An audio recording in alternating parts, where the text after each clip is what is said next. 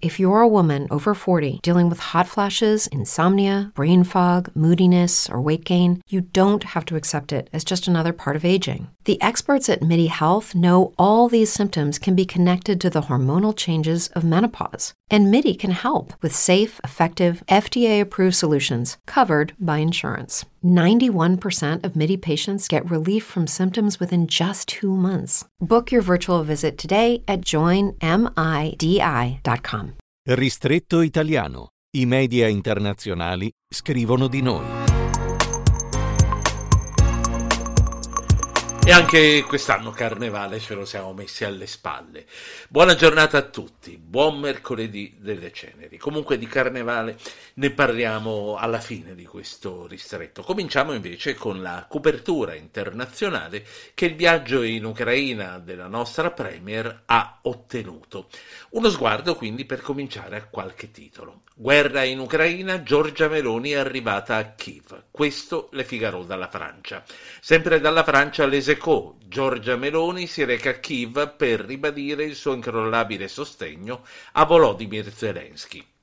Passo in Germania, su Deutsche Zeitung. Ecco perché Zelensky non vedeva l'ora di incontrare Meloni. Dalla Spagna a Bessé, Giorgia Meloni a Kiev, essere qui per capire di che cosa ha bisogno l'Ucraina.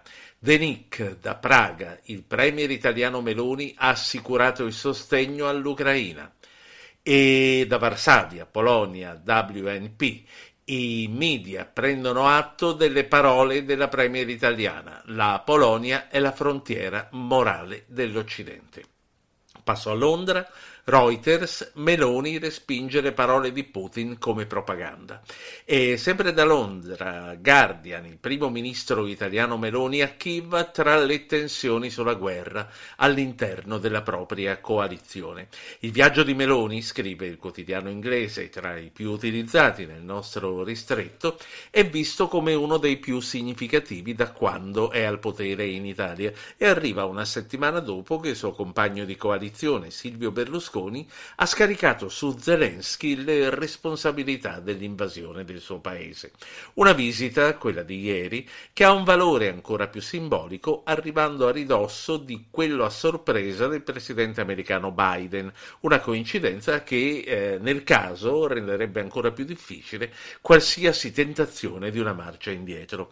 In questa missione Meloni dovrà dimostrare a Zelensky la propria affidabilità, ma ancora di più lo dovrà fare con i propri partner statunitensi ed europei.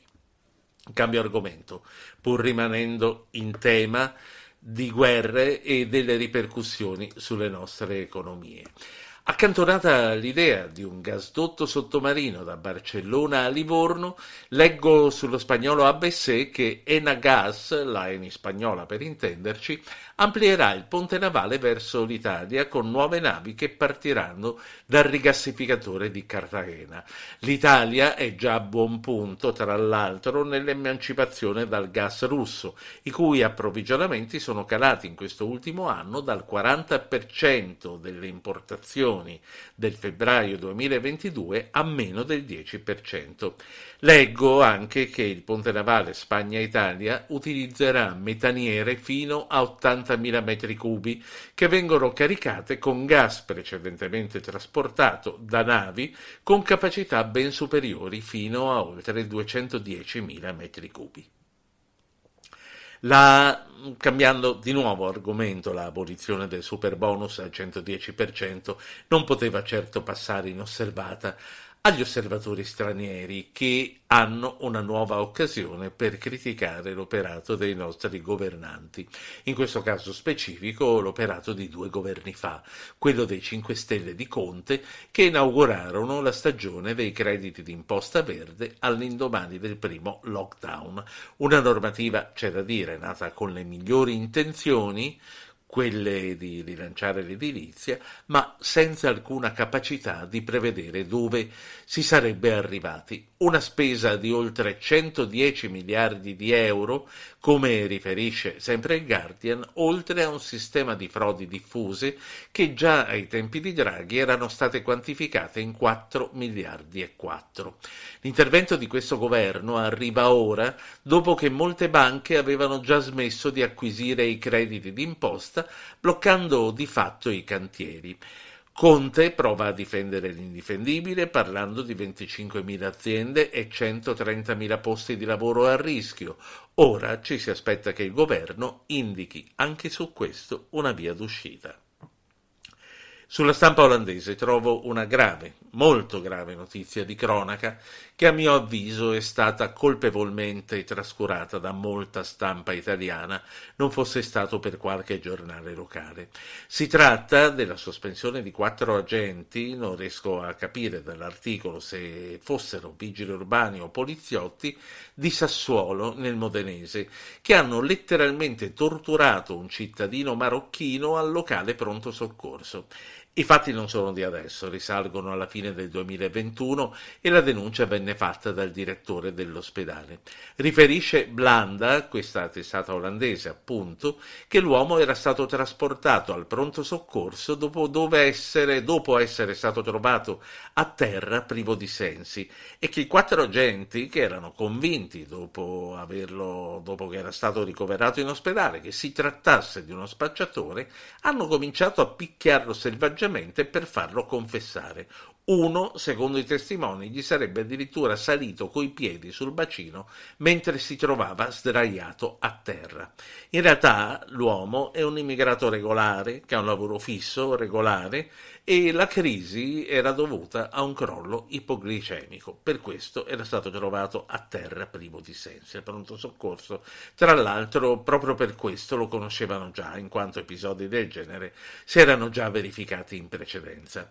Ora, ed è questa è la notizia di questi giorni, il giudice ha accolto la tesi della Procura circa il reato di tortura con trattamento inumano e degradante e ha sospeso i quattro dal servizio con durata diversa per ciascuno degli indagati.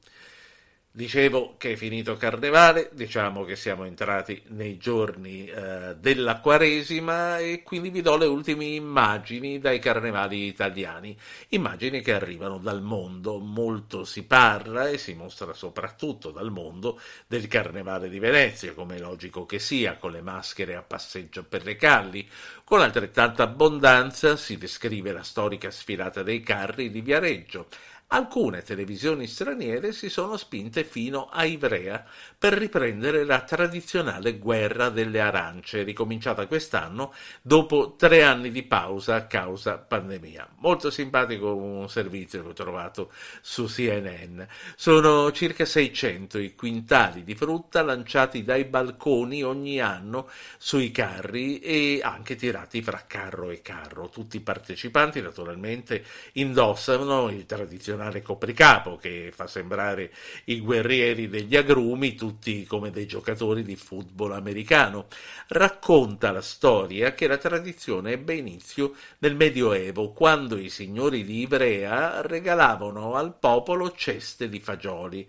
Fagioli che, ritenuti una squallida elemosina, venivano poi tirati dai balconi dalla popolazione quando passavano i suddetti signori di sotto. Col tempo poi dai fagioli si è passati ai coriandoli, ai confetti e appunto in tempi recenti alle arance. E a chi ogni volta si scandalizza per lo spreco di tanto cibo, da Ivrea devono rispondere ogni volta che si tratta di una qualità di arance non commestibili che giungono apposta dalla Calabria e che alla fine vengono raccolte, messe in speciali vasche e trasformate trasformate in ottimo compost.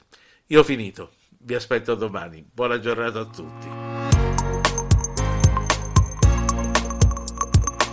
Ristretto italiano di Ruggero Po. Brain fog, insomnia, moodiness, weight gain. Maybe you think they're just part of getting older, but MIDI Health understands that for women over 40, they can all connect to menopause. It's at the root of dozens of symptoms we experience, not just hot flashes. MIDI clinicians are menopause experts offering safe, effective, FDA approved solutions covered by insurance. 91% of MIDI patients get relief from symptoms within just two months. Book your virtual visit today at joinmidi.com.